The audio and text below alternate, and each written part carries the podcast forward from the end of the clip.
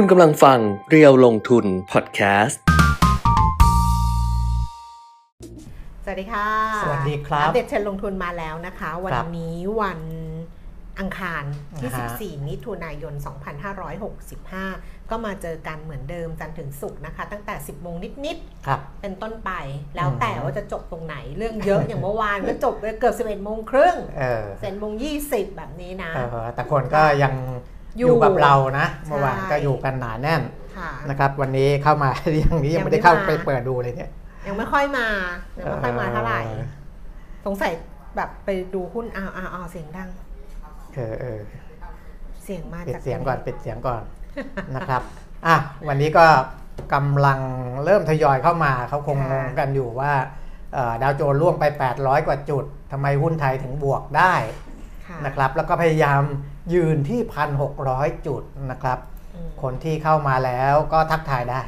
ได้นะครับค่ะแล้วทัก็กทายมาได้ส่งข้ออมความมาได้ทั้งทาง Facebook Live แล้วก็ YouTube Live นะคะครับแล้วก็บอกไว้เลยนะสำหรับคนที่เข้ามาแล้ว ซึ่งมีอยู่ 10 กว่าคนรวมทั้งใน YouTube เนี่ย ว่าวันนี้ตั้งใจฟังให้ดีนะครับ เพราะว่าจะแจกแจงโอ้โหประเด็นต่างโอ้โหๆ ให้ชัดเจน โอ้โห เป็นไง โอ้โห โอ้โห ทาปากนี่เหรอ เขียวกับแดงตัดกันดีเหมือนกันนะ ลองดูคือนี่อ๋ออ๋ออ๋อใช่โอคเพราะว่า เพราะว่าใส่เสื้อเขียวก็เลยทาปากสีแดงเออเออแต่กางเกงสีเขียวด้วยค่ะ นี่กางเกงเขียวแบบเขียวเอออีเลยจริงๆลิปสติกสีเขียวก็มีนะ ก็ทาได้เหมือนกันโอ้นะคุณเปียมิตรเลวแล้วล่ะเราอะ มีเขามีให้ทาได้แต่พวกแฟชั่นแฟชั่นนิสต้าเขาขาย ทาปากสีเขียว เออคือชีวิตจริงอะ เออถ้าเอาลิปลบออกอะ เออ ปากก็เขียวอยู่แล้ว โอเคปะเออเออถ้าลบสีนี้ออกอะ อือหือ ก็ปากเขียวหน้าเขียวหน้าซีดเลยตอนเนี้ย เอออยู่แล้ว เออไม่ต้องไปทาสีเขียวหรอกโหเนี่ยอะดิฉันบอกให้ฟังครับ ว่าเบื้องลึกเขาว่าเป็นคนอย่างนี้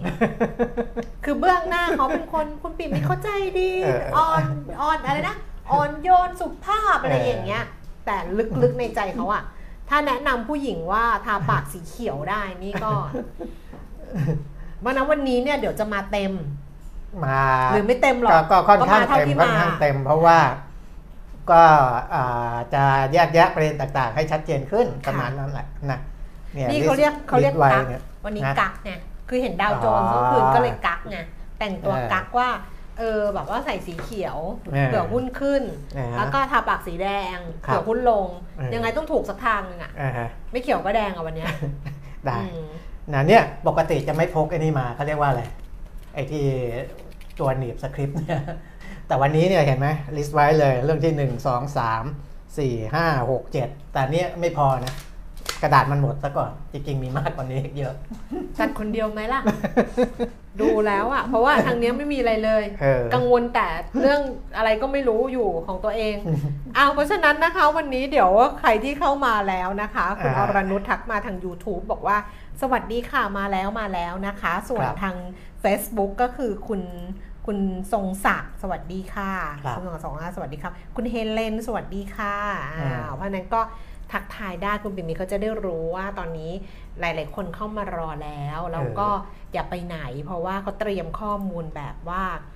จัดเต็มไว้ให้เออก็อ่าสำหรับอะไรอะโควิดเดี๋ยวไปดูที่โควิดกันก่อนนะเพราะว่าเนี่ยเดี๋ยวเขาเดี๋ยวกังวลเรื่องไอ้เนี้ยฮะกังวลเรื่องว่าจะต้องพูดอะไรที่ยิ่งใหญ่อ๋อ ก็เลยไม่ที่ยิ่งใหญ่เนี่ยไว้ทีหลัง ก็ใช่ไง แต่ใจอะมันไปนึกถึงสิ่งที่ยิ่งใหญ่ไงเออเออเออมันก็เลยไปภาวะโพงอยู่ตรงนั้นไงเอา แล้วมันก็เลยลืมไอ้ตรงนี้ไง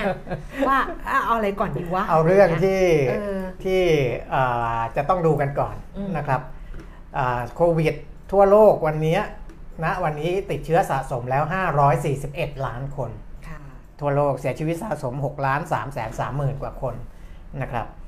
ไปดูที่เราสนใจคือจีนนั่นแหละนะตอนนี้ที่อื่นเนี่ยคือเขาจะเพิ่มขึ้นจะอะไรก็ปล่อยๆเข้าไป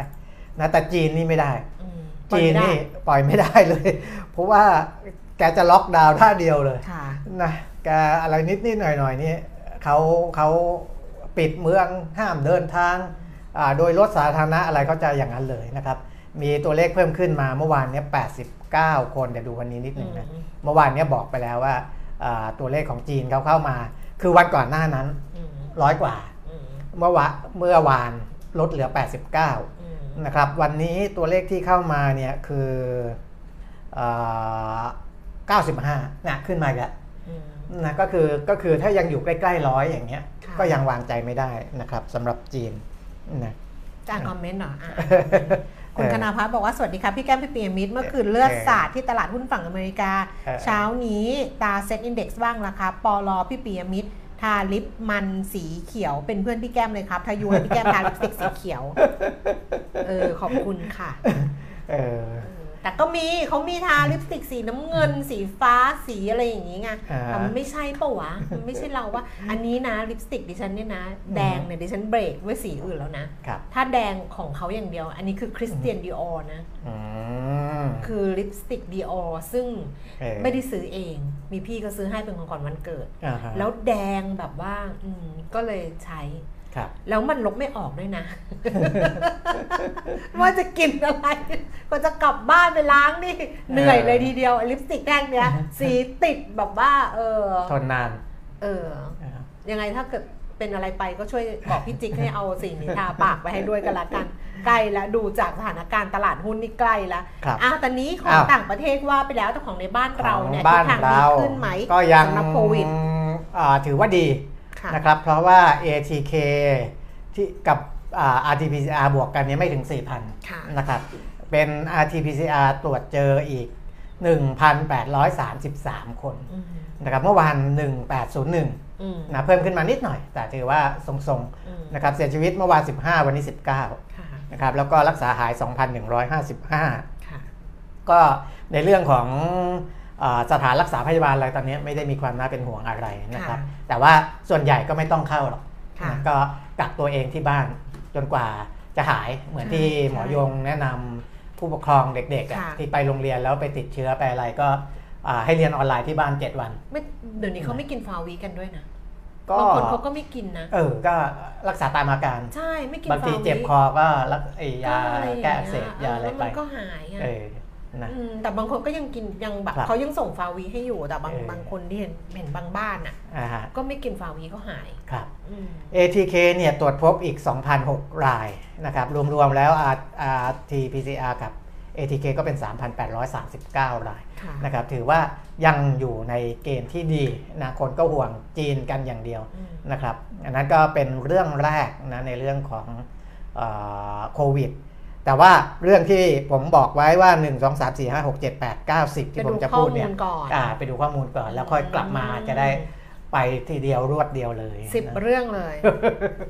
สิบเรื่องอะสิบต้องรอเรื่องฟังกันนะ ใครที่เข้ามาแล้วนะครับอ่าอะอ่าส่งสามารถที่จะแชร์กันไปได้วันนี้อ่าเอ่อจะได้ได้ข้อมูลครบครบเต็มเต็มๆนะครับในค่ะแต่ละเรื่องค่ะอือฮึเพราะเขามี 10 เรื่องเลยนะคะ ตลาดหุ้นที่นิวยอร์กเมื่อคืนที่ผ่านมาจริง ๆ เมื่อวานตอนเราจัดรายการกันนะแล้วเราดูว่าเมื่อ วันศุกร์เนี่ยดัชนีครับอุตสาหกรรมดาวโจนส์ปิดปิดตลาดลดลงไป 800 กว่าจุดเนี่ยอืมดิฉันก็ลืมนึก เพราะว่าเราคุยเรื่องอื่นเยอะไงครับกำลังจะบอกให้คุณเปียมิตรดูดาวโจนส์ฟิวเจอร์ว่าเป็นยังไงอ๋อเอเอออของเมื่อวานนะ เมื่อวานดาวโจนส์ฟิวเจอร์ก็ร่วง เออ แต่ก็ไม่ได้บอกไงเออลืมแล้วเออคราวเนี้ยปรากฏว่าเมื่อคืนนี้นะคะ ตลาดหุ้นที่ที่สหรัฐก็ยังคงปรับตัวลดลง แล้วก็ครับร่วงแบบว่าหนักต่อเนื่องเลยอะ่ะอืมคือต่อแบบหนักจริง ๆ เพราะว่า ดาวโจนส์เนี่ยปิดตลาดลดลงไปอีก 876 จุดนะคะ 2.79%ค่ะ ไปปิดก็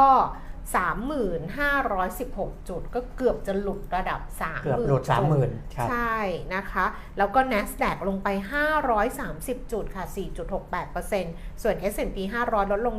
151 จุด 3.8%อืมก็หนักหนักหนาสาหัสเลยทีเดียวแหละใช่ ตลาดหุ้นยุโรปก็เช่นเดียวกันนะคะ เพราะว่าลอนดอนฟุตซี่ร้อยเมื่อคืนที่ผ่านมาเนี่ยลดลงไป 111 จุดค่ะ 1.5% CAC 40 ตลาดหุ้นปารีสฝรั่งเศสลงไป 164 จุด 2.6%แล้วก็ดัคแฟรงก์เฟิร์ตเยอรมนีนะคะ ลดลงไป 334 จุด 2.4%ค่ะ ตลาดหุ้นในเอเชียก็อาการพอๆกันแต่ว่าเหมือนกับไม่ได้ลงหนักครับไม่ได้ลงหนักเท่ากับเท่ากับเอ่อ ทางซีกของนิวยอร์กอ่าฮะแล้วก็ทางซีกของยุโรปนะคะนิกเกอีค่ะ โตเกียวเช้านี้ลงไป 2% 540 จุด ห่างเส็งฮ่องกงลงไปเกือบ 1% 190 จุด แล้วก็ CSI 300 ตลาดหุ้นเซี่ยงไฮ้เนี่ย ลงไป 1.3%ค่ะ 56 จุดนะคะครับตลาดหุ้นบ้านเรากันบ้าง เพราะว่าดัชนีราคาหุ้น เมื่อวานนี้ก็ปรับตัวลดลงไปตามตลาดหุ้นต่างประเทศ แล้ววันนี้ก็ยังลงต่อเนื่องนะคะ คุณปีมีเพราะว่าตอนครับแรกเนี่ยดูเหมือนกับว่าปรับตัวเพิ่มขึ้นใช่ไหมมันมีบวกให้เห็นด้วยอ่าเอ่อมีบวกให้เห็นด้วย เพราะว่าดัชนีขึ้นไปสูงสุดเนี่ย1,603 จุดค่ะ แล้วก็ต่ำสุดก็แถวแถวๆนี้แหละค่ะอืมล่าสุด 10นาฬิกา16 นาทีดัชนีราคาหุ้นนั้นหลุดต่ำกว่าระดับ 1,600 จุดมาเรียบร้แล้อวยครับใช่ค่ะ อยู่ที่ 1,592.62จุด62 จุดลงไป 7.44จุด0.46%มูลค่าการซื้อขาย 12,000 ล้านบาท อันนี้ก็เหมือนที่คุณปิ่มมีคุยให้ฟังเมื่อวานอ่าฮะว่ายังไงเนี่ยพันหก็เอาไม่อยู่ครับก็น่าจะปรับตัวลดลงแต่ว่าจะลงไป ถึงไหนโอเคแค่ไหนลึกแค่ไหนเท่านั้นเองนะคะครับส่วน Set 50 Index ค่ะ 964.73 จุด ลงไป 4.02จุด0.41%มูลค่าการซื้อขาย 7,200 ล้านบาท ดูหุ้นที่ซื้อขายสูงสุดนะคะ 10 อันดับ หุ้นใหม่ที่เข้ามาวันเนี้ยเขาอยู่ตลาดหลักปะเอ่อหุ้นอ่า STP บริษัทสหไทยการพิมพ์ และบรรจุภัณฑ์เข้าซื้อขายในตลาดหลักทรัพย์ MAI อ๋อมันเป็นนะครับยังไงบ้างไม่รู้อ่าเดี๋ยวให้เดี๋ยวดูคุณราปีคามิตรนิดนึงเดี๋ยวให้คุณปีมิตรดูให้ก็ได้ ดูเลยไหมอ่าดูเลยก็ได้นะเพราะว่าเขาเป็นหุ้นที่ซื้อขายมากอืมเป็นอันดับหนึ่งประจำวันนี้อืมมูลค่าการซื้อขายเนี่ยพันสองร้อยสามสิบเจ็ดล้านเข้าไปแล้วค่ะนะครับ60ล้านหุ้นเข้าไปแล้วนะเทรดค่ะเนี่ยเอ่อราคาจองซื้อคือ 18 บาท ขึ้นไปสูงสุด 21 บาท 70 สตางค์เลยนะครับ แล้วก็ ตอนนี้ซื้อขายกันที่ 20 บาท 80 สตางค์เพิ่มขึ้น 15%กว่ากว่าๆ15% 16%ก็คือเพิ่มขึ้น 2 บาท 80 สตางค์อันนี้ก็คือ STP ซึ่งก็ถือว่าเก่งนะ เพราะว่าเขาบริษัทเขาทำเอ่อพิมพ์บรรจุภัณฑ์กระดาษและสิ่งพิมพ์ทุกชนิดอืมเออคือธุรกิจสิ่งพิมพ์เนี่ยในอดีตเนี่ยล้มหายตายจากกันไปเยอะแล้ว แต่อันเนี้ย เขาเป็นเป็นพิมพ์พวกแพ็กเกจแพ็กจเกริจงจิ้งแพ็กเกจจิ้งเออมันยังใช้โตเยได้อะไงไงเออมันใช้เยอะใช่วันวันๆที่บ้านน่ะมีกล่องส่งมาไม่รู้โอ้เยอะเลเอยอไม่รู้จะกี่กล่องต่อกี่กล่องอืมนะอันนี้ก็อ่าเขาพิมพ์อ่าได้ทุกอย่างตามความต้องการของลูกค้าอะไรต่างๆ พวกเนี้ยนะครับ เพราะฉะนั้นเขาก็จะอิงกับเรื่องอาของ e-commerce เรื่องของค่ะการค้าขายออนไลน์อะไร ด้วยนะครับค่ะราคาก็ประมาณนี้ วันนี้เข้ามาทำการซื้อขายอืมเป็นวันแรกในตลาดหลักทรัพย์ MAI นะคะครับส่วนหุ้นที่เหลือไปดูกันค่ะไทยออยล์กระเตื้องขึ้นมาบ้างนะคะ 54 บาท 25 สตางค์เพิ่มขึ้น 75 สตางค์ค่ะปตทสพ172 บาท 50 ลดลง 50 สตางค์ AOT ท่ากัศยานไทย 67 บาท 75 ลดลง 50 สตางค์ ธนาคารไทยพาณิชย์107 บาท 50 สตางค์ลดลง 50 สตางค์ธนาคารกสิกรไทย 146 บาท ลดลงไป 1 บาทค่ะบั้นปู 13 บาท 10 สตางค์เพิ่มขึ้น 10 สตางค์นะคะปตท 36 บาท 50 ราคาเท่าเดิม เมื่อกี้มีบวกแวบหนึ่ง อันนี้อ่าฮะกลับมายืนราคาเดิม ธนาคารกรุงเทพ 133 บาท 50 เพิ่มขึ้น 50 สตางค์ค่ะ CPO 61 บาท 75 ราคาเท่าเดิม แล้วก็ ESSO 12 บาท 60 เพิ่มขึ้น 80 สตางค์เพิ่มขึ้นมา 6.7%อาจจะคลายความกังวลในเรื่องไอ้เรื่องที่พูดถึงค่าการกลั่นอะไรอย่างเงี้ยครับก็เลยทำให้ราคาหุ้นในกลุ่มโรงกลั่นนั้นกลับมาดีดกลับมาในอ่าเช้าวันนี้นะคะ ส่วนอัตราแลกเปลี่ยนค่ะ โอ้โห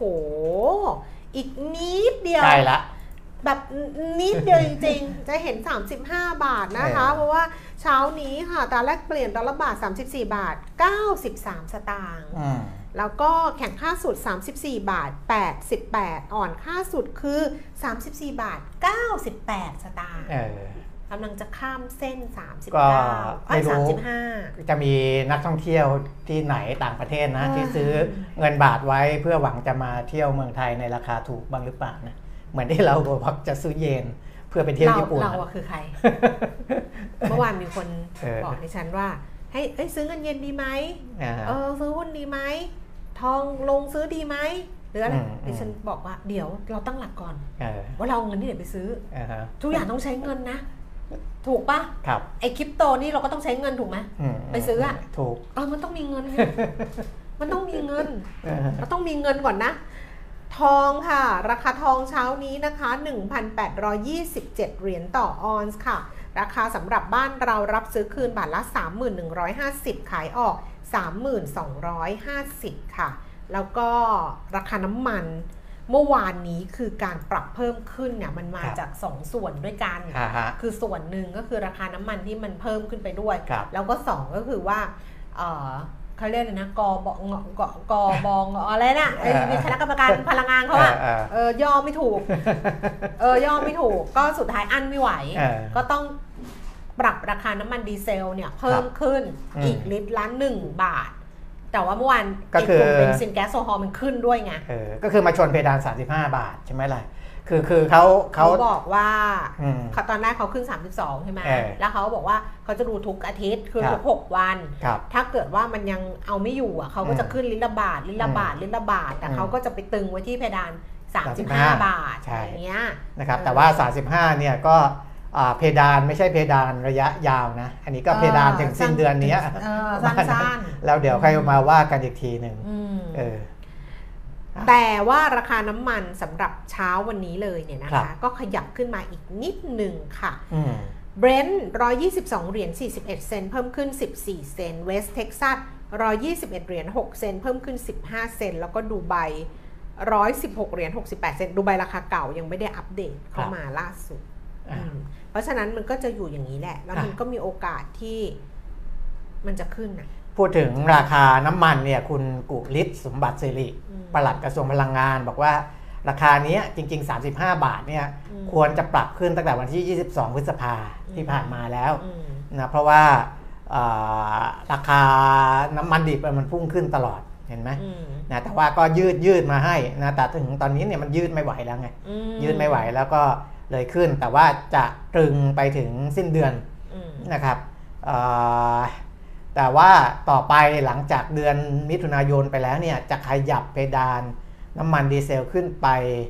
หรือเปล่าเนี่ยอันเนี้ยเดี๋ยวดูก่อนถ้าขึ้นไปก็จะขยับไปที่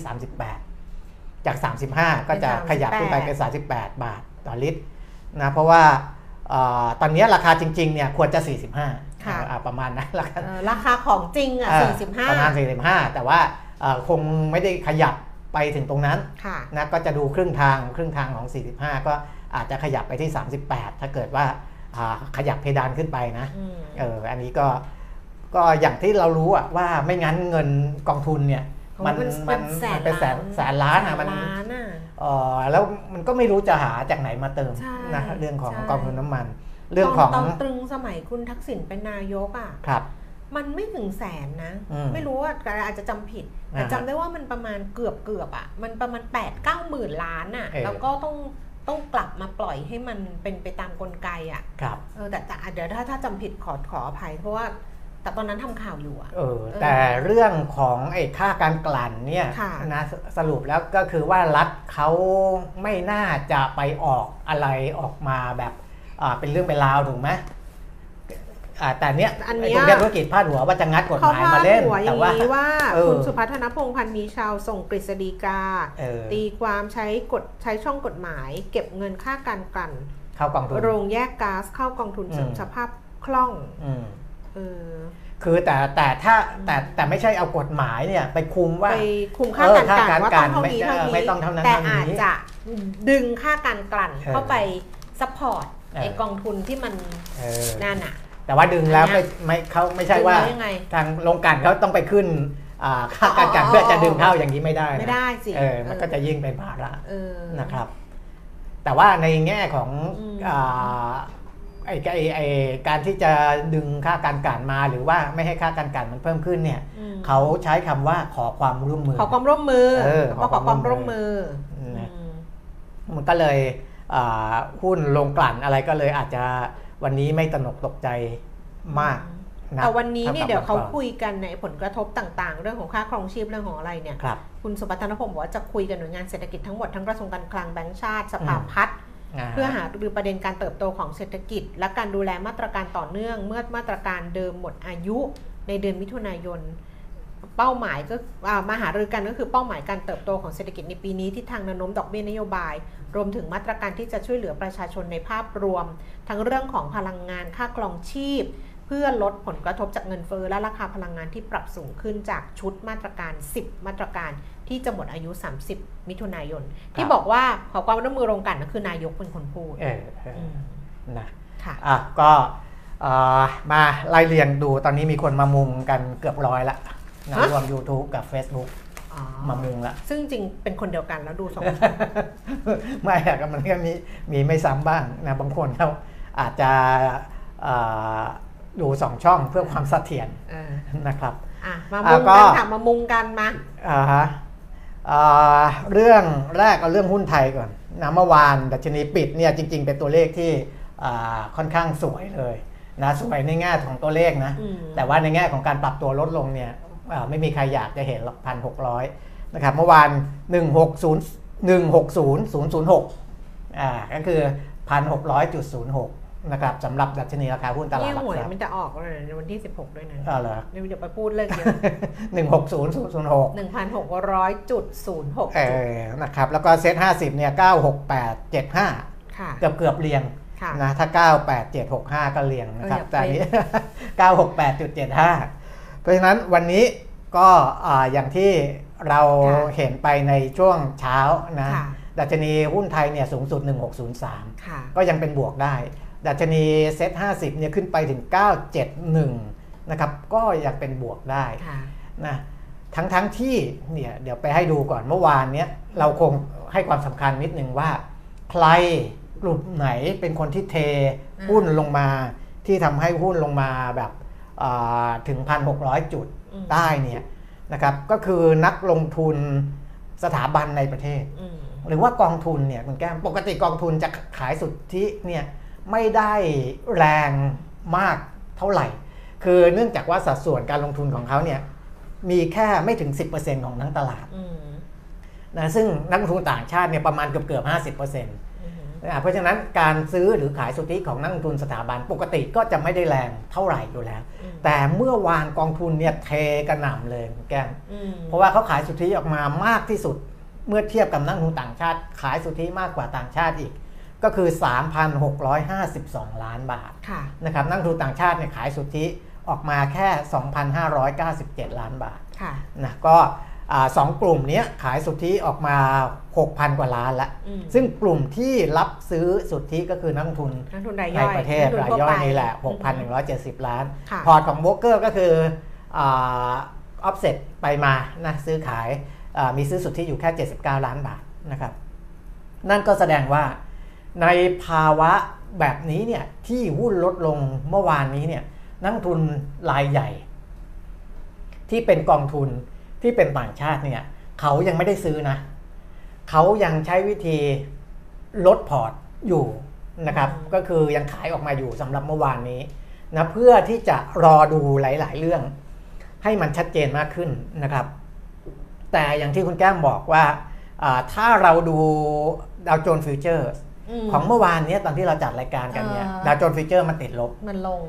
แต่ว่าวันนี้ดาวโจนส์ฟิวเจอร์กลับมาเป็นบวก บวกไปร้อยกว่าจุดแล้ว มันควรจะนบวกเนาะอะก็ไม่หลุดสามหมื่นอะเพราะมันลงหนักอะอะก็ไม่หลุดสามหแต่มื่อันนนี้มันก็ยัง too early นะ เพราะมันเพิ่งจะแบบว่า แต่ด้วยเหตุผลอะไรเดี๋ยวเออเราไล่เรียงกันไปอีกทีนะครับ มีทั้งปัจจัยเชิงบวกและเชิงลบนะ เหมือนดูไอ้นี่เลยอะเหมันครับดูซีรีส์ที่มันไม่เฉลยอะยังเด็กมันจะอึดอัดอึดอัดเออหน่อยมันไงน่ารำคาญเหมือนกันนะไม่มันต้องไปเฉลย EP หลังน่าๆเด็กรำคาญชะมัดอะแบบกักกักกักกักเออเนี้ยอันนี้เพิ่งเพิ่ง EP หนึ่งเองที่เออเพิ่งเข้ามาเออพูด EP พูดไปหนึ่เถงอะอะพูดพูดไปเถอะเดี๋ยวสินี่ EP หนึ่งนี่มี10 EP เออนั่นดิซีรีส์มีตั้ง20 EP ไปเถอะเอา EP สองอย่างเออ EP สองไปแล้วอ๋อ EP EP สองหนึ่งไปแล้วก็คือว่าเมื่อวานเออนี้การซื้อขายของนักทุนกลุ่มใหญ่ๆเนี่ยสรุปได้เออกลุ่มใหญ่ๆเนี่ยก็คือนักทุนต่างชาติแล้วก็กองทุนเนี่ยเออขายหนักมากโดยเฉพาะครับเป็นข้อสังเกตว่ากองทุน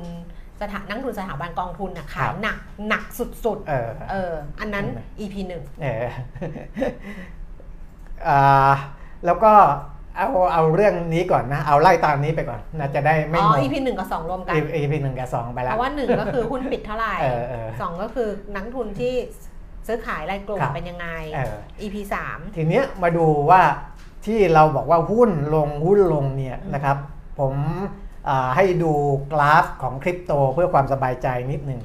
นะว่าสำหรับคนที่ไม่ได้ลงทุนคริปโต อย่างที่ผมบอกแล้วว่าอืมคริปโตเนี่ยส่วนใหญ่เป็นคนรุ่นใหม่ ๆ นะอายุไม่เยอะที่เขาแบบอ่าเสี่ยงได้อะไรเขาก็จะเล่นกัน แต่ว่าบางคนที่อ่าต้องการแบบอ่ากระตุ้นให้เลือดสูบฉีดเนี่ยเขาก็เข้าไปเล่นเหมือนกันนะ เดี๋ยวตกใจว่าว่าอยู่ๆมีข้อความบัตรเครดิตมา เดี๋ยวถานะมว่าค้างตรงคริปอ่าโตไม่เกี่ยวกันนี้ ไม่มันกำลังเด้งอ่ามาแล้วเป็นตกใจว่าเป็น SMS SMS ว่าอ่าขอบคุณที่ท่านใช้จ่ายผ่านบัตรเครดิตเออแสนห้าอ๋อนั่งอยู่ตรงนี้ไปรูดอะไรเออนี่ขนลุกเลย โอ้ย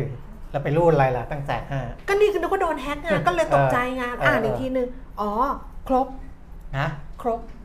ใช้จ่ายครบแสนห้า คือสะสมทั้งหมดเอาเขามีให้ด้วยเหรอครับมีสะสมอย่างนี้ด้วยเหรอไม่รู้เขาบอกขอบคุณที่เออท่านใช้จ่ายผ่านบัตรครบเออแสนห้าสามารถใช้บริการห้องรับรองสนามบิอ๋นออ๋อแล้วก็ใช้บริการ Lady มัน Limo บางบัตรเขาก็จะจะอย่างนี้ว่าตกใจคุณต้องใช้ขั้นต่ำเท่าไหร่คุณถึงจะแต่ใช้ขนลุกไงตกใจนึกว่านั่งนั่งจัดรายการอยู่แล้วอ้าวใครไปรูดแสนห้าเออนี่ขนลุกเลยจริงๆขอโทษนะคะ ตกใจจริงเออๆเออถึงกลับไปอ่านซ้ำอีกทีนึงอ่าโอ้สะดุ้งเลยอะอ้าว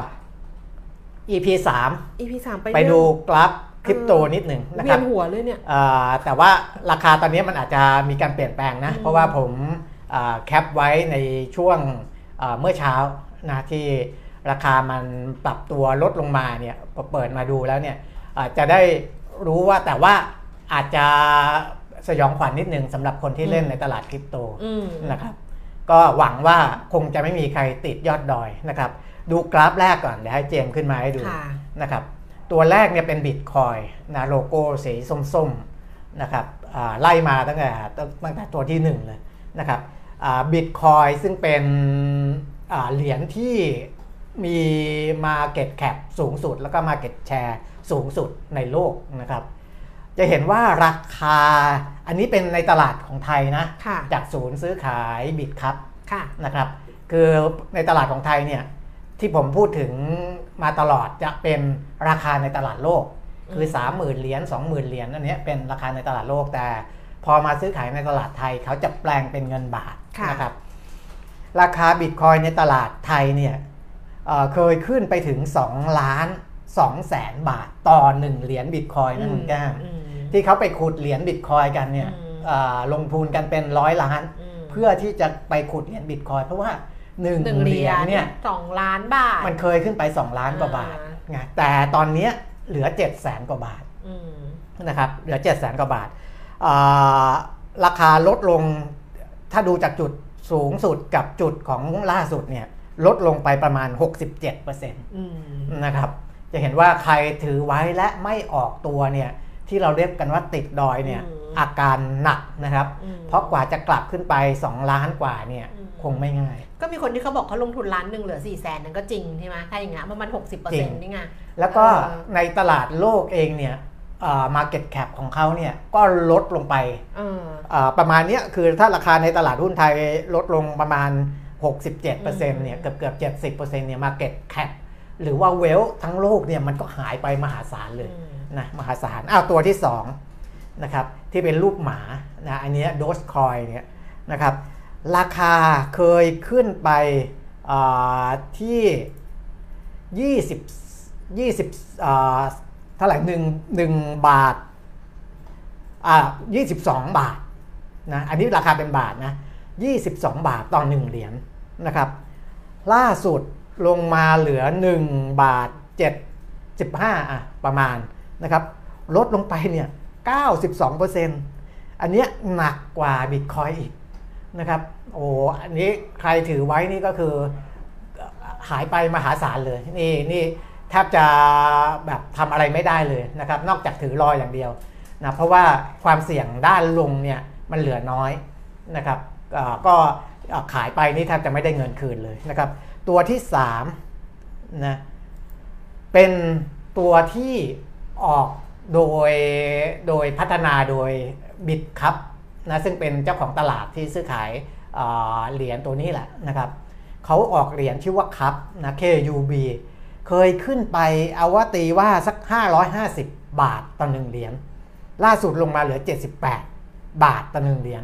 ลดลงไป 86%นอืมะตัวนี้ก็เป็นเรื่องเป็นราวมากอืมนะครับ เพราะว่าอันเนี้ยกรตเคยบอกทางบิดครับว่าการเอาเหรียญตัวเนี้ยเข้ามาจดทะเบียนให้นักลงทุนซื้อขายเนี่ยเอ่อ ให้ดูดีๆนะอืมเออว่าอ่านักลงทุนเขาจะเสียหายอะไรหรือเปล่า หรือว่าอ่าตัวปัจจัยที่มันรองรับเหรียญเนี่ยมันมันมันอ่าแข็งแกร่งดีพอไหมแต่เราจะเห็นได้ว่าก่อนหน้าที่จะขึ้นไป 550 เนี่ย มันก็เคยอยู่ต่ำกว่า 50 บาท แล้วในในแกนด้านซ้ายอะเห็นไหมครับ อันนั้นอะคือต่ำกว่า 50 บาท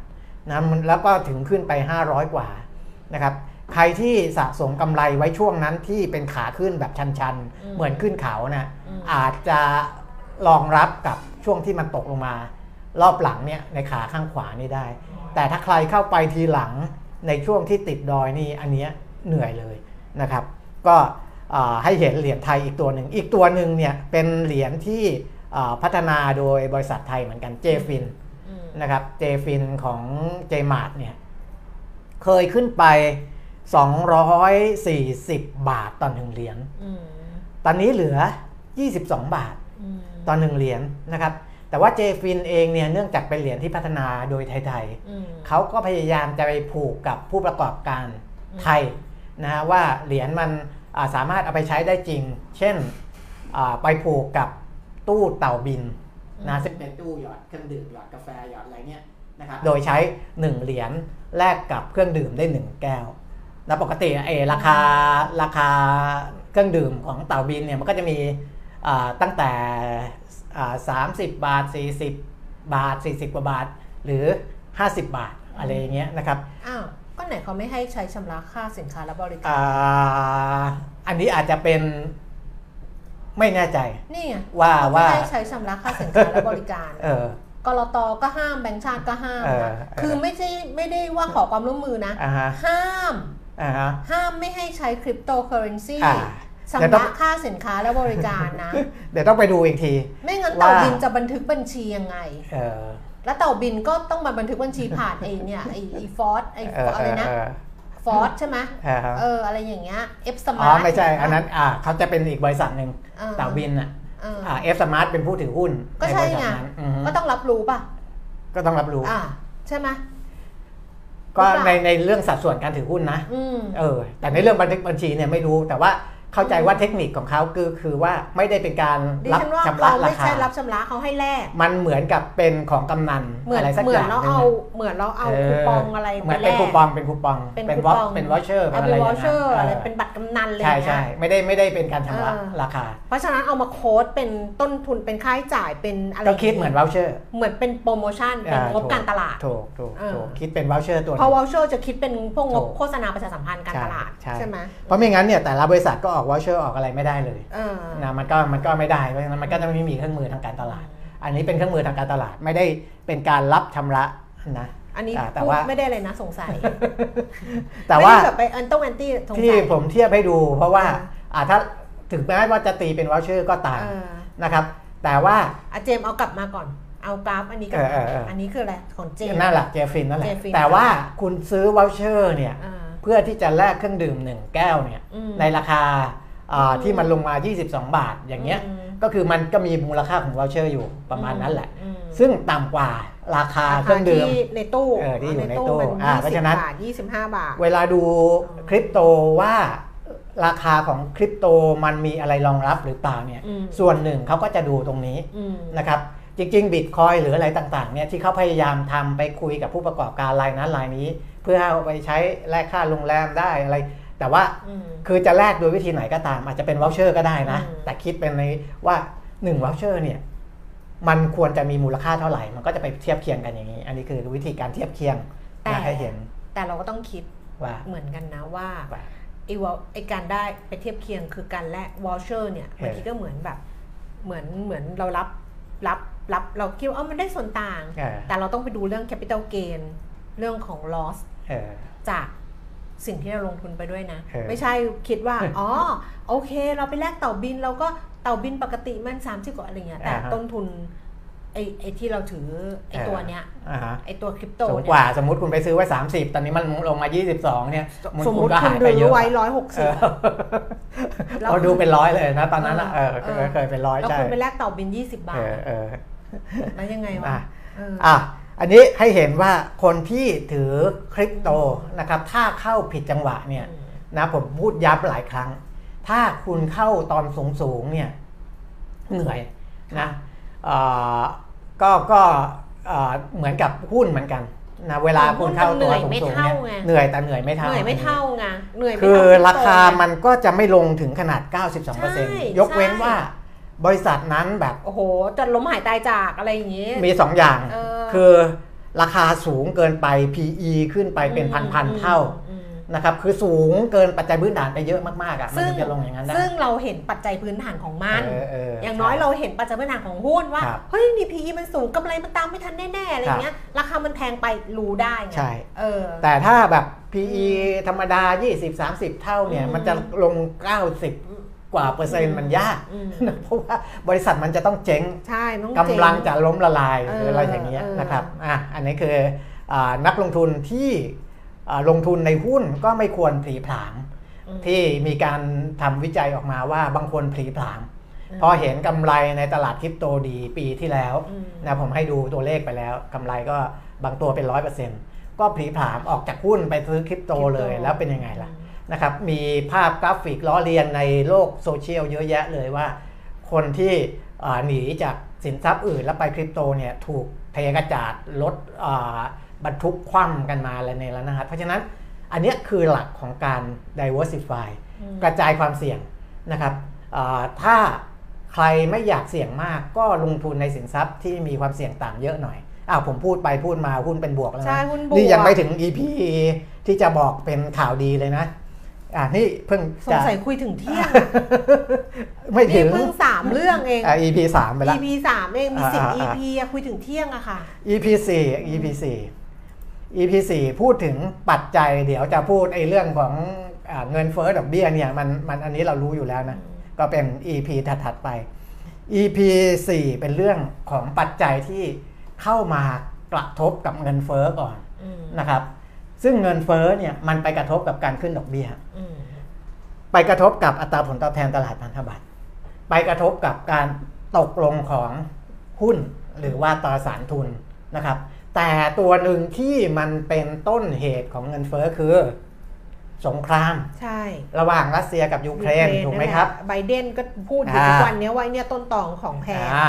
นะครับ ทั่วโลกพูดตัวเนี้ยเออนะครับ เพราะฉะนั้นอ่าแต่ ในในในเชิงอ่าคนที่รับรู้เนี่ยปัจจัยต่างๆเนี่ยนะครับจะรู้ว่ามันเป็นปัจจัยอ่าที่เมื่อวานบอกไปแล้วไทยเราเนี่ยควบคุมเองไม่ได้ใช่เพราะเราก็มีส่วนหนึ่งที่ได้รับผลกระทบจากตัวนี้เหมือนกันรากระทบอืมนะครับ แต่ว่าคนที่เขาต้องการเป็นผู้นำของโลกอืมไม่ว่าจะเป็นสหรัฐหรือจีนเนี่ยจีนเขาต้องตระหนักและก็เดือดร้อนมากกว่าประเทศเล็ก ๆ อย่างเรานะครับอ่า เพราะว่าทั้งสองฝ่ายเนี่ยพยายามช่วงชิงความเป็นผู้นำที่จะให้รู้สึกว่าประเทศเล็ก ๆ น้อยๆพึ่งพาได้อืมจะเห็นได้ว่าสหรัฐก็พยายามรุกเข้ามาในเอเชียนะครับญี่ปุ่นไต้หวันอะไรก็ตามเนี่ยอ่าเพื่อที่จะเข้ามาชิงชิงชิงความเป็นผู้นำไม่ให้เอ็นเอียงไปเข้าข้างจีนอยู่ตลอดเวลา ทีนี้ถามว่าสหรัฐรู้ไหมว่าปัจจัยเนี้ยเป็นปัจจัยสำคัญที่ทำให้เกิดเงินเฟ้อ เขารู้ รู้สิ อ่า ด่าอยู่นี่ เอออืมถ้าหากว่าคือที่ผ่านมาเขาพยายามทำอย่างอื่นก่อนค่ะแต่ว่าก็พยายามสนับสนุน อาวุธให้ยูเครนอะไรไปเรื่อยๆนะครับ ขายของด้วย เออเออนะแต่ว่าก็พยายามทำอย่างอื่นเพื่อที่จะกดเงินเฟ้อให้ลงมาอ่าแต่ถ้าทำทุกอย่างแล้ว มันไม่ลง มันไม่ลงอืมคุณก็ต้องมาดูสาเหตุที่คุณอืมบอกว่ามันเป็นสาเหตุหลักนี่แหละอืมว่ามันเป็นเรื่องของสงครามอืมต้องทำให้มันจบ มันต้องทำให้มันจบอืมซึ่งจะจบยังไงอื มมันก็มีอยู่สองทาง คือหนึ่งก็ใช้สงครามไปยุติสงครามนะอันนี้คือเราเราเราเราเราเอาวิเคราะห์ในเชิงวิเคราะห์ในเชิงในเชิงในเชิงควมการเมืองระหว่างประเทศความเห็นความเห็นอ่าเป็นความเห็น ทางที่หนึ่งคือเอาสงครามไปยุติสงครามนะครับ คุณเห็นว่ารัสเซียเข้ามาลุกลามยูเครนอืมนะอ่าคุณก็เอาแบบสู้เต็มที่เลยนะครับ แล้วก็สหรัฐไม่สู้คนเดียว สหรัฐก็จะไปชวนยุโรปมาสู้ด้วยอ่า ว่าเราไม่ทนแล้วนะ เอารัสเซียให้ให้ลงนะครับ แล้วก็ยุติมันไปซะกำลับรัสเซียอันนั้นคือทางแรกนะครับ ซึ่งอันเนี้ยจะระเนระนาดเลยอืมนะเศรษฐกิจอะไรต่ออะไรที่เราพูดถึงกันนะว่าจะถดถอยไม่ถดถอย อันนี้มีความเสี่ยงในการที่เศรษฐกิจจะถดถอย แก้เงินเฟ้อแล้วเพื่อสิ่งนี้เลยเหรอค่ะก่อนะแล้วสงครามแก้เงินเฟ้อเนี่ยใช่และปัญหา ยิ่งกว่านั้นก็คือว่าอาวุธที่ใช้กันเนี่ยเออมันจะไม่เหมือนสมัยสงครามโลกครั้งที่หนึ่งครั้งที่สองเพราะว่ามันมีอาวุธที่ร้ายแรงกว่านั้นอืมเยอะใช่ เพราะหลังจากสงครามโลกครั้งที่สองเนี่ย แต่ละประเทศเนี่ยซุ่มพัฒนาอาวุธที่มันร้ายแรงมากๆอย่างนี้แล้วกันนะและมันจะเสียหายเยอะ กับทางที่สองคือเจรจาเนี่ยมันมันมันล่วงเลยมานานแล้วนะครับ อาจจะ คือรัสเซียเขาบอกว่าเขาพร้อมจะเจรจา ถ้ายูเครนไม่แข็งขืนนะครับ เพราะฉะนั้นการเจรจาเนี่ยมันไม่ใช่การเจรจาที่สหรัฐหรือยุโรปจะไปเจรจากับรัสเซีย มันเป็นเรื่องที่ยูเครนเขาต้องไปเจรจากับรัสเซีย ทางออกที่สองถ้าจะให้ยุติก็คือสหรัฐยุโรปเนี่ยก็เลิกสนับสนุนแล้วก็ลอยแพยูเครนนะครับ เพื่อให้ก็แล้วแต่ เพราะว่านาโตคือคือ ยูเครนเนี่ยยังไม่ได้เข้าเข้านาโตอยู่แล้วนะยูเครนคุณก็ไปแก้ปัญหาของคุณเอง จะเจราจาหรือจะยอมแพ้จะยอมเสียดินแดนส่วนหนึ่งให้กับรัสเซียไปเพื่อให้สงครามมันยุติ ก็แล้วแต่ แต่จะต้องลอยแพไปเลยนะครับ ไม่สนับสนุนอยู่อย่างนี้นะที่ที่ให้ต่อสู้กับรัสเซีย คือถ้ามันออกแนวนี้ล่ะ ในแนวที่สองเนี่ยมันก็มีโอกาสที่จะยุติต้นต่อของเงินเฟ้อในเรื่องของ พลังงานในเรื่องของสงครามได้ ถูกไหมครับ มันก็มีโอกาสที่จะออกในแนวนี้เหมือนกัน แทนที่จะปล่อยให้ลากยาวไปนะอะเพราะฉะนั้นถ้ามองในแง่ของสงครามรัสเซียยูเครนถ้ามองในเชิงบวก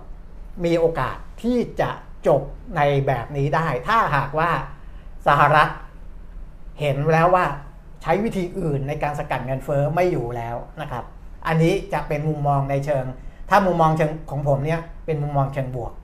ต่อทิศทางตลาดทุนแล้วก็เศรษฐกิจในอนาคต โอเคไหมอันนี้คือ EP4 นะครับคือคือการที่จะเอาสงครามไปชนสงครามเนี่ยอันนั้นเกิดขึ้นได้ยาก เพราะว่าหนึ่งคือจีนกับญี่ปุ่น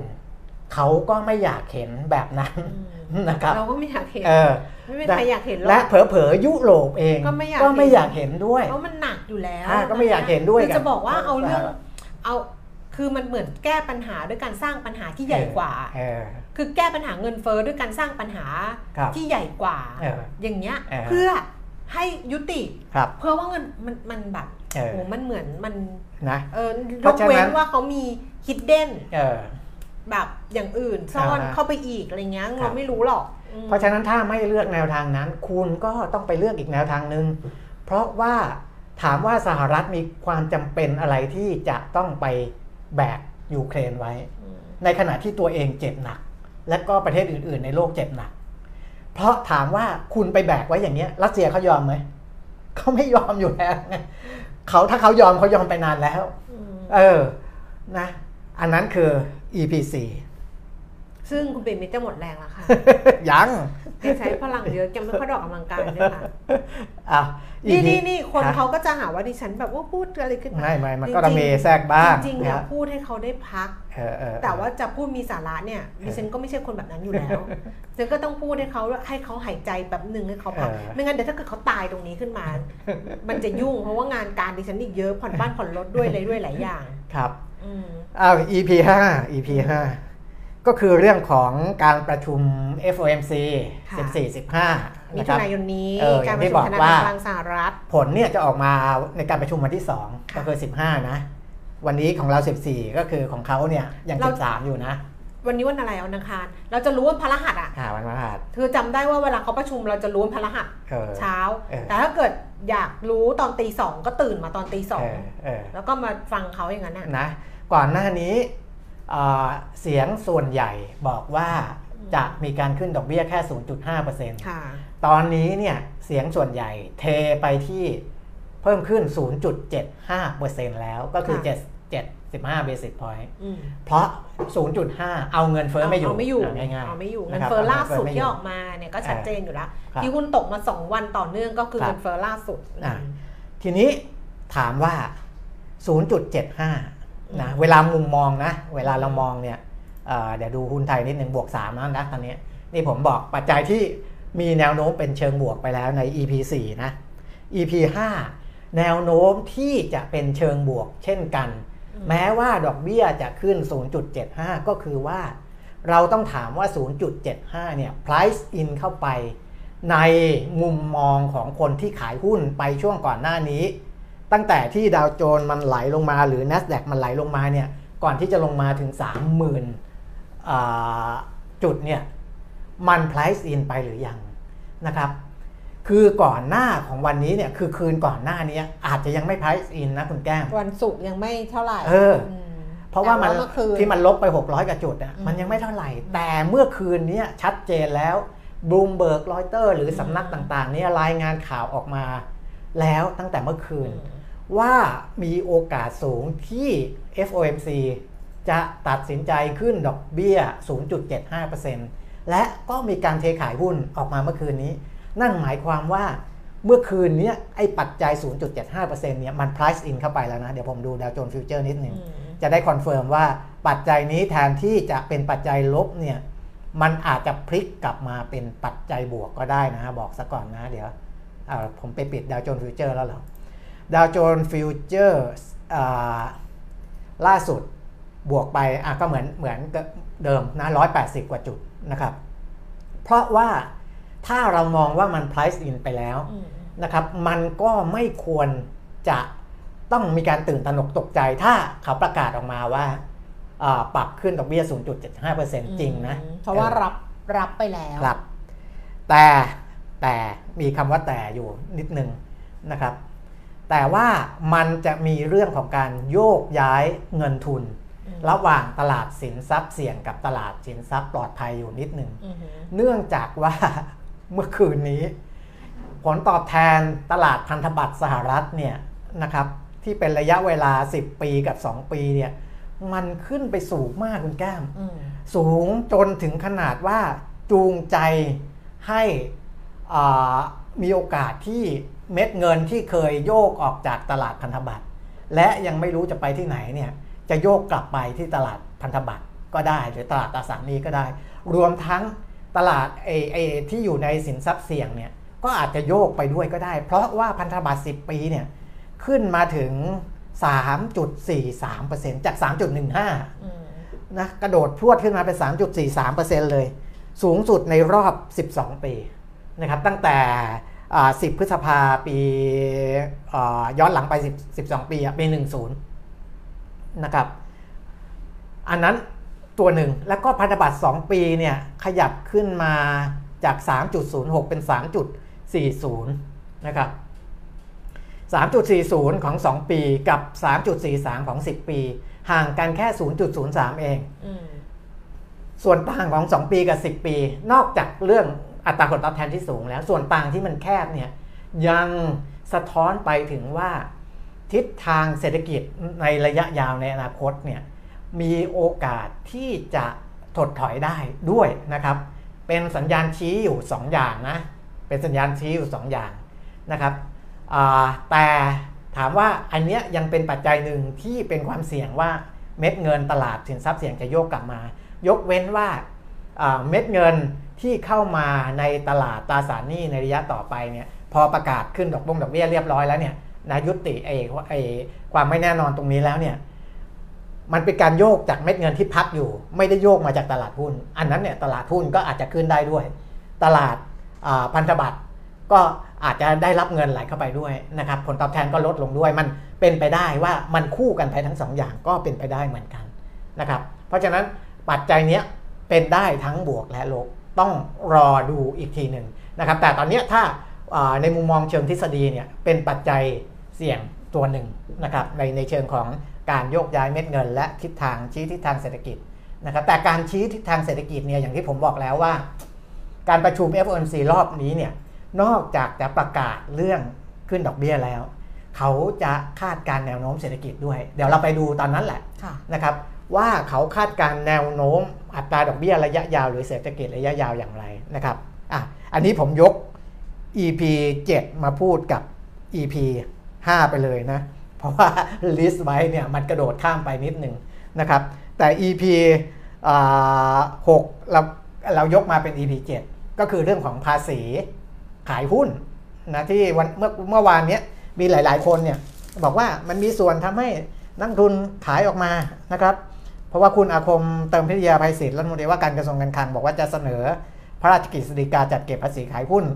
0.1%ของมูลค่าขาย ให้คณะรัฐมนตรีพิจารณา แต่เขาไม่ได้บอกว่าเอาเข้าคลมวันนี้นะเขาใช้ว่าเร็วๆนี้นะครับ ก็แล้วก็พอเข้าแล้วเนี่ยถ้าหากว่าคลมเห็นชอบจะให้เวลาปรับตัว 90 วันนะครับเพื่อที่โบรกเกอร์จะได้ไปปรับระบบอะไร ว่าการนำส่งภาษีภาษีอะไร ซึ่งก็มีเสียงออกมาคัดค้านกันเต็มไปหมดนะคุณเทิดศักดิ์ทวีธีรธรรม รองกรรมการผู้อำนวยการของบริษัทหลักทรัพย์เอเชียพลัสบอกว่า อันเนี้ยเป็นสาเหตุหนึ่งที่ทำให้หุ้นตกอืมคุณกรพัฒน์วรเชษฐ์ผู้อำนวยการฝ่ายวิจัย และบริการการลงทุนของบริษัทหลักทรัพย์นมูระพัฒนสินบอกว่าอันนี้เป็นปัจจัยลบนะครับอย่างนี้เป็นต้น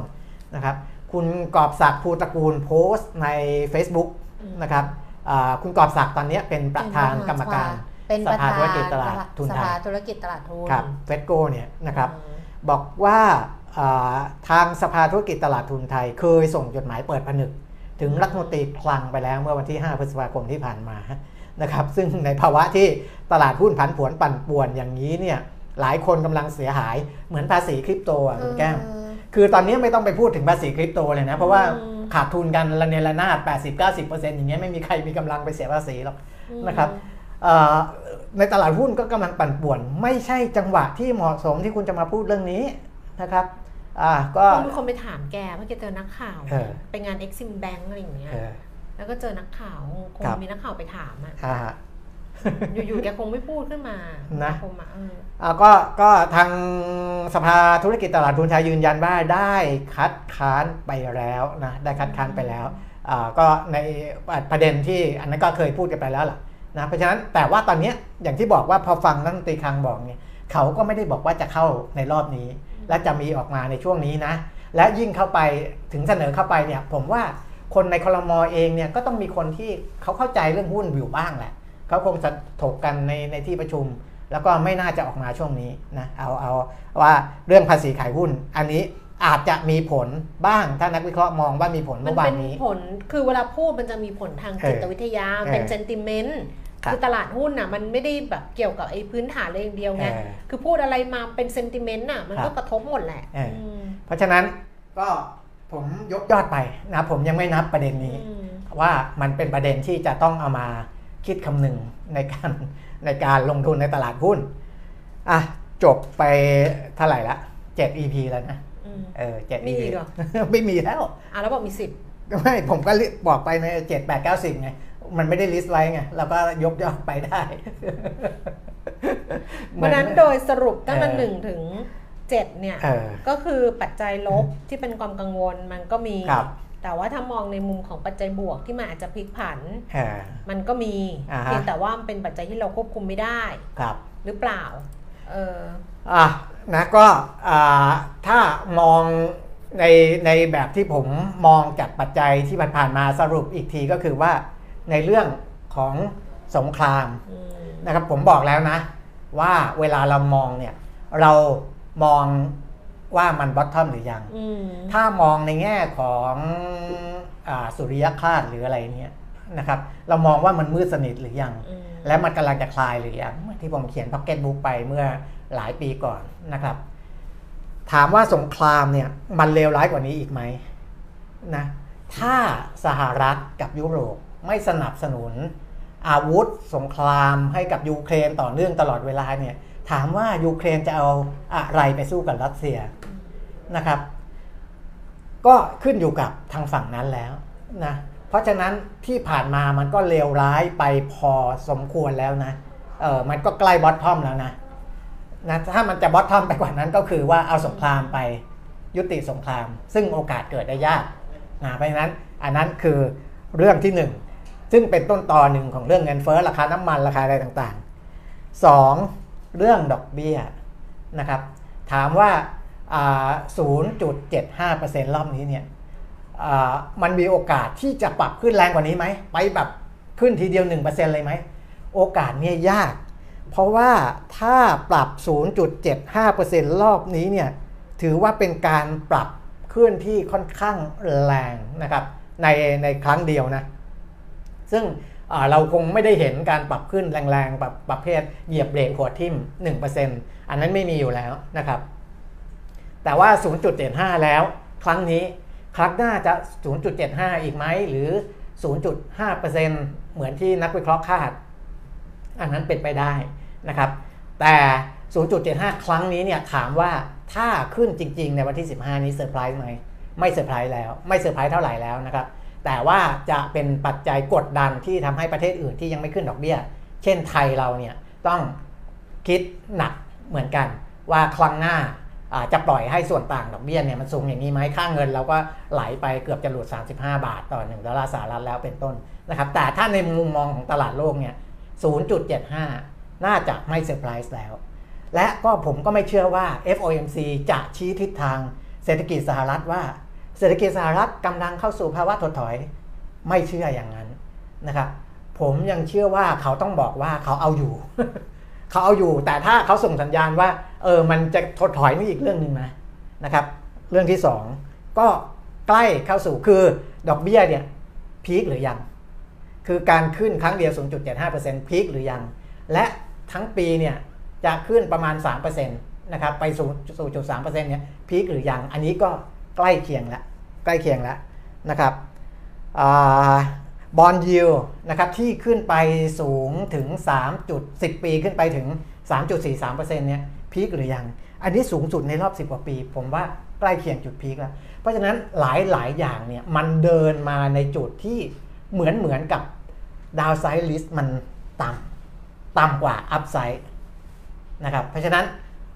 ความน่ากังวลของตลาดทุน ทั่วโลกมันเลยลดน้อยลง อันนี้คือบทสรุปเป็นเช่นนี้ สงสัยอะไรไหมไม่สงสัยแล้วไม่ค่อยเชื่อ เออนะไม่ไม่ได้สงสัยแต่ไม่ค่อยเชื่อ เออ แค่นั้นเองนะอ้าวก็เดี๋ยวรอดูว่าหลังจากวันนี้ก็คือตอนเนี้ยถ้าดูหุ้นตัวใหญ่ ๆ นะ ว่านักลงทุนต่างชาติกับนักลงทุนสถาบัน เขากลับมาซื้อหรือยัง ก็คือต้องไปดูเซ็ต50ต้องไปดูหุ้นตัวใหญ่ๆนะครับที่ Market Cap สูงๆ ตอนนี้เนี่ยในหุ้นพลังงานเริ่มกลับมาเป็นบวก หุ้นแบงก์เริ่มกลับมาเป็นบวก หุ้นค้าปลีกเริ่มกลับมาเป็นบวกนะครับ ก็เป็นไปได้ที่นักลงทุนสถาบันอาหุ้นโรงพยาบาลใหญ่ๆ ซึ่งมี Market Cap สูงๆมี DMS อะไรกลับมาเป็นบวกนะครับ ต้องดูว่าจะบวกอยู่อย่างนี้ได้ ตลอดทั้งวันหรือเปล่านะครับที่จะประคองดัชนีทั้ง SET50 ทั้งเซ็ตใหญ่เนี่ยให้ยืนอยู่เหนือเซ็ตใหญ่เนี่ยต้องยืนอยู่เหนือพันหกร้อยเอางั้นนะครับก็คือถ้ายืนอยู่ได้เนี่ยสัญญาณก็ยังไม่ได้มีอะไรที่มันเลวร้ายลงนะครับ อันนี้คือบทสรุปประจำวันนี้ ซึ่งจะเป็นอย่างเงี้ยแค่วันนี้ถูกปะที่จะเยอะๆอย่างเงี้ยเออวันนี้สิเหรอวันอื่นมันประเด็นพวกนี้มันพูดไปหมดแล้วนี่เราไม่พูดซ้ำแล้ว เพราะว่ามันประเด็นพวกนี้มันไม่ได้เปลี่ยนเพราะว่าภายในวันเดียว เออเพราะถ้าเกิดจัดรายการแบบเนี้ยอะไรเงี้ยดิฉันจำไม่ได้เออเครียดก็วันเดียวสิซึ่งคนซึ่งคนคนคนดูเขาก็อาจจะเอชอบอเออบอกว่านั่งนะฟังยาวๆถึงเที่ยงเลยค่ะอะไรเงี้ยแต่ดิฉันไม่ไม่ได้ไม่ไม่ถึงสิเออ นะไม่ไม่อันนี้เราแค่นี้ก็ไม่ได้แล้วเออไม่ได้ละเออไม่ได้ละคือถ้าเกิดพรุ่งนี้มา มีอย่างนี้นะอะไรเงี้ยดิฉันก็จะให้คุณปิ่มอยู่นั่งพูดคนเดียว เพราะว่าเหนื่อย ไม่แล้วไม่แล้วเหนื่อยเกินไปนะเราเราอ่ามีอะไรให้ชัดเจนอย่างนี้เนี่ย นานๆทีนานๆที จนกว่ามันจะมีอะไรเปลี่ยนแปลง อย่างเรื่องสงครามเนี่ยถามว่าพอผมผมพูดปุ๊บเนี่ย มันจะหยุดเลยไหมไม่หรอกมันไม่อยู่แล้วปวไงดหัว เออ อะนะจบ วันนี้ใน Line แอดเรียวลงทุนอะมีจอะไรริงๆตั้งแต่เมื่อวานแล้วนะคะครับ Exclusive Member เมื่อวานก็จะได้รับข้อมูลใช่ไหมอ่าที่เป็นหุ้นหุ้นอะไรอะ หุ้นเข้าหุ้นอะไร หุ้นเข้าตา ไอ้รอบสัปดาห์ของคุณอะหุ้นหุ้นหุ้นเข้าตาราคาแรงกับราคาร่วงทำเองยังไม่รู้เลยเออเออเมื่อวานส่งไปให้ อันนั้นส่ว exclusive นะ Exclusive เออไงเออก็พูดถึงโอเค Exclusive ไงอ่าวันนี้ก็ Exclusive อ่าฮะวันนี้สำหรับ Exclusive Member นะคะ ในครับ Line แอดเรียวลงทุนก็จะได้รับเอ่ออัปเดตอ่าการออกแล้วก็เสนอขายตราสารหนี้นะคะ ทั้งตัวที่เป็นหุ้นกู้ภาคเอกชน แล้วก็พันธบัตรรัฐบาล เพราะว่าเมื่อวานนี้ 13 มิถุนายนเนี่ยเขาขายกระทรวงการคลังขายพันธบัตรเอ่ออะไรนะเพิ่มออมเพิ่มสุขอะไรชื่อรุ่นอะไรเขาไม่รู้อะอ่าทาง wallet เป่าตังเนี่ยนะคะครับทางแอปเป่าตังวันแรกก็ปรากฏว่า 10,000 ล้านบาทเนี่ยขายหมดใน 40 นาที แต่ก็มีคนที่ดิฉันรู้จักเขาก็ไปจองได้นะเขาซื้อได้เออเขาบอกเออก็แบบเข้าหลายรอบหน่อยอะครับหลายรอบจากเมื่อวานก็เห็นมีเอ่อ ในไลน์แอดเดียวลงทุนนะคะครับที่ส่งเข้ามาบอกว่าเนี่ยมันก็ขึ้นแบบนี้คือตอนแรกเงินไม่พอครับแจ้งว่าเงินไม่พอจริง ๆ ในการซื้อหุ้นกู้ หรือการซื้อพันธบัตรหรือการลงทุนในตราสารหนี้ผ่านแอปเป๋าตังค์เนี่ยเคยบอกไปแล้วว่าให้เติมเงินไปก่อนเลยใช่เงินนะต้องเพียงพออย่าไปทำในในช่วงเวลานั้นมันจะไม่ทันครับนะคะ พอบอกขึ้นมาว่าเงินไม่พอแล้วหลังจากนั้นก็ไปอะไรนะ ไปไป ว่าน่าจะไปทำรายการเพิ่มครับก็เข้าไม่ได้แล้วอะไรประมาณอันเนี้เนี้ยคืออันนี้สงสัยส่วนหนึ่งของตลาดหุ้นที่มันผันผวนด้วยนะครับเพราะว่าอ่าเวลาที่ตลาดผันผวนเนี่ยคนจะไม่ค่อยกล้ายิ่งคนที่ไม่ชอบเสี่ยง ยิ่งไม่ค่อยกล้า แล้วก็ยิ่งเห็นว่าการลงทุนในหุ้นกู้ ซึ่ง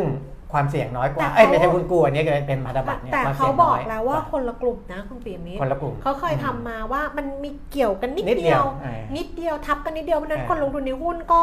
ไม่ค่อยไม่ไม่ค่ค่ออยยไปซื้หุ้อนขายหุ้นกู้กู้หรือว่าพันธบัตรแต่ว่าหลังๆเนี่ยหุ้นกู้อาจจะไปหุ้นเออกู้ผลตอบแทนมันสูงบางทีอะเอออาจจะไปแต่ก็จะไม่ค่อยไปพันธบัตรเออเออคนที่อยู่พันธบัตรนะก็จะไม่ครับมาหุ้นกู้ครับกลุ่มของคนที่ไปซื้อลงทุนในพันธบัตรรัฐบาลหรืออะไรอย่างเงี้ยค่ะครับจะเป็นกลุ่มของผู้ฝากเงินครับคือผู้มีเงินออมเพราะฉะนั้นเนี่ย เดี๋ยวอาจจะเห็นถ้าถ้าไปอัปเดตจริง ๆ แต่ขี้เกียจอัปเดตไงครับถ้าอัปเดตจริง ๆ ก็คือว่า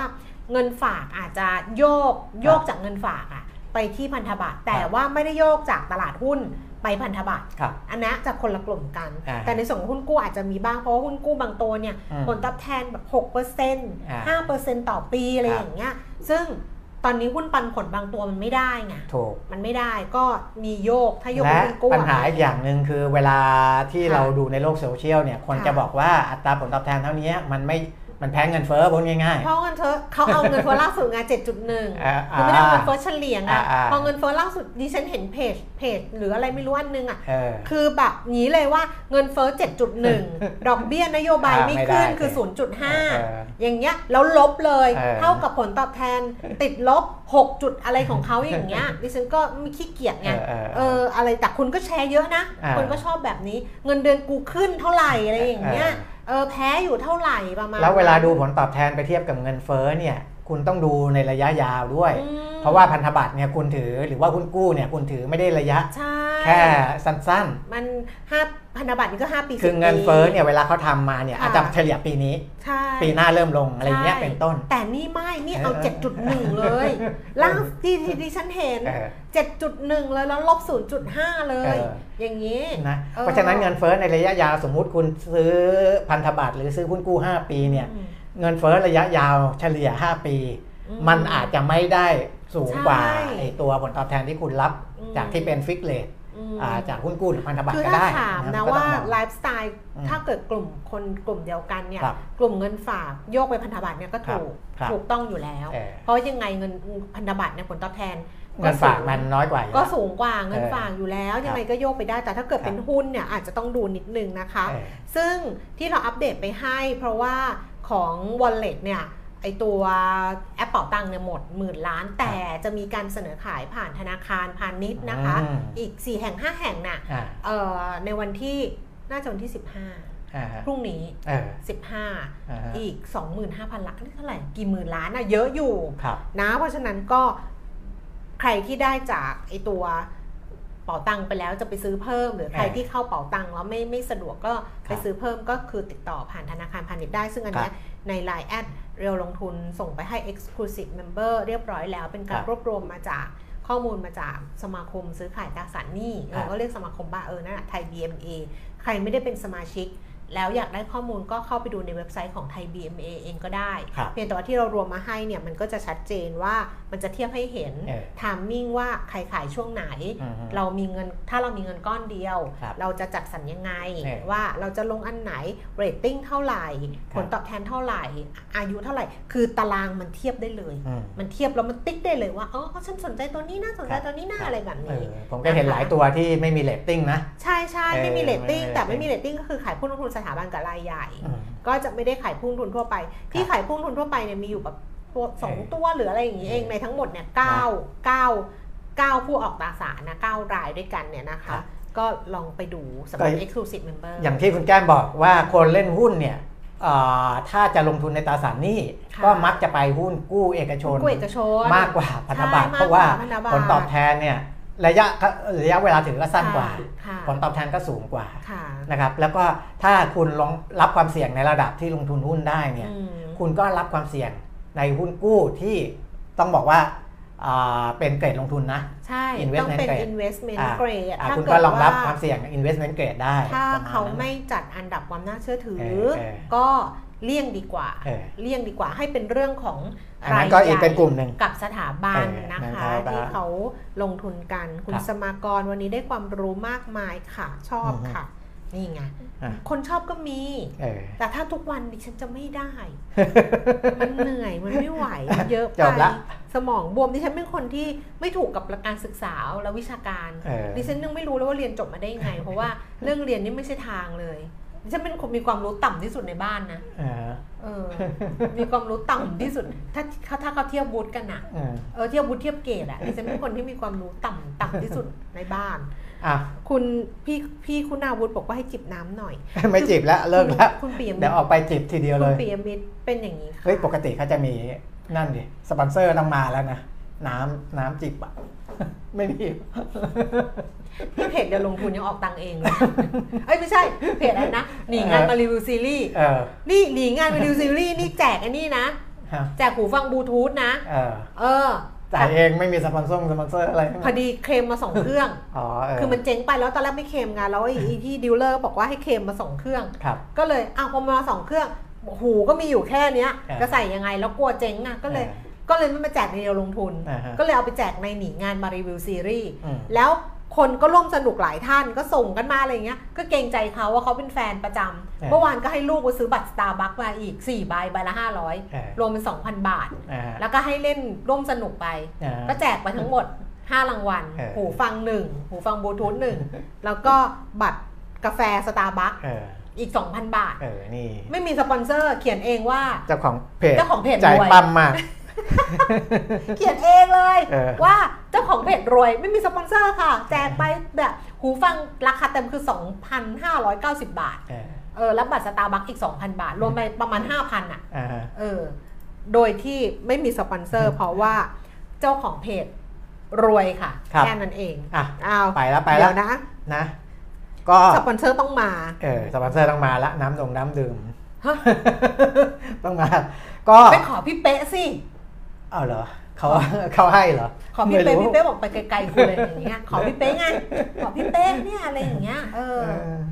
นะเอา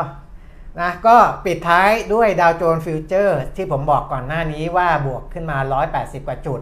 แต่ว่าก่อนที่เราจะจบเนี่ยอืมบวกไป 270 กว่าจุดแล้วนะครับอืมเพราะฉะนั้นทิศทางของนักลงทุนในฝั่งของอเมริกาอืม เขาก็เลิกตกอกตกใจ ก็ไม่ไม่ถึงกับเลิกอะคือคลายความวิตกกังวลเกี่ยวกับการประชุม มันแล้วมันไม่ได้มันมันมันไม่เรียกขาดความวิตกกังวลเออมันเรียกว่า price in ดีกว่าเออคือรับไปแล้วเออคือความกังวลน่ะอยู่ไหมเอออยู่เออแต่ว่า หุ้นน่ะพอสุดท้ายอะเออใช่ป่ะมันครับราคามันรับเออข่าวร้ายไปแล้วเออมันไม่ได้ความกังวลไม่ได้คลายเลยครับเหมือนเดิมทุกอย่างเลยแต่เออว่ามันรับไปแล้วอะรับแบบประมาณนั้นบางทีรับแบบ over acting ด้วย รับเออแบบโอ้โหอะไรอย่างเงี้ยแต่ครับอันนี้อันนี้ไม่ over เอออัอันนี้ก็คือแบบรับแบบ price in จอะริงนะเพราะฉะนั้นของดาวโจนส์เนี่ยแนวรับสำคัญเขาก็อยู่ที่ 30,000ๆค่ะเออเป็นตัวเลขกลมเหมือนบ้านเราเลยกลมๆอะของเราตัวเลขกลมก็คือ 1,600 1,600จุดจุดนะก็ดู 2 ส่วนนี้อ่า ว่ามันสัมพันธ์กันอย่างไร ตอนเนี้ยของบ้านเรากำลังสัมพันธ์กับดาวโจนส์ฟิวเจอร์อยู่ค่ะเพราะดาวโจนส์ฟิวเจอร์เนี่ยสามหมื่นเอาอยู่ค่ะนะครับ แต่ถ้าพันหกเอาอยู่ บ่ายไปเกิดมีคนเทขายดาวโจนส์ฟิวเจอร์นั้น คุณก็ไปดูดูฟิวเจอร์เอาเองนะ ดูแก๊งบ่ายสามว่ามันจะเป็นอย่างไรนะไปดูแก๊งอะเดี๋ยวตอนตอนตอนตอนตอนปิดเบรกเที่ยงเดี๋ยวสมายเขาจะอัพข้อมูลให้อีกทีหนึ่ง นะครับว่านักวิเคราะห์มองตลาดภาคบ่ายอย่างไรนี่พี่คุณอาวุธเขาบอกเขาจะเอาเสื้อมาแจกครับพี่คุณอาวุธเขาบอกเขาจะเอาเสื้อมาแจกเสื้อของเขาเหรอเสื้อออฟฟิศเขาอะหรืออ๋อะไรอเสื้อเขาอะเออเอาเสื้อมาแจอ๋อกเทรนนิ่ง S H K K เทรนนิ่งรูมเสื้อสวยไหมอะเอออันนะไปไลน์คุยสิบอกส่งมาให้ดูอะไรอย่างเงี้ยเอามาดูกันนี่ สปอนเซอร์อ้าวเสื้อ นะเอาไว้วันนี้คุยครับยาวมาสองวันแล้วค่ะเออสิบก็เอ็ดประมาณนี้แหละอืมใจจะขาดแล้วใช่ไหมหิวน้ำแย่แล้ว เดี๋ยวต้องไปจิบน้ำละ เพราะฉะนั้นเดี๋ยวพรุ่งนี้นะคะ ค่อยกลับมาเจอกันก็ขอบคุณสำหรับ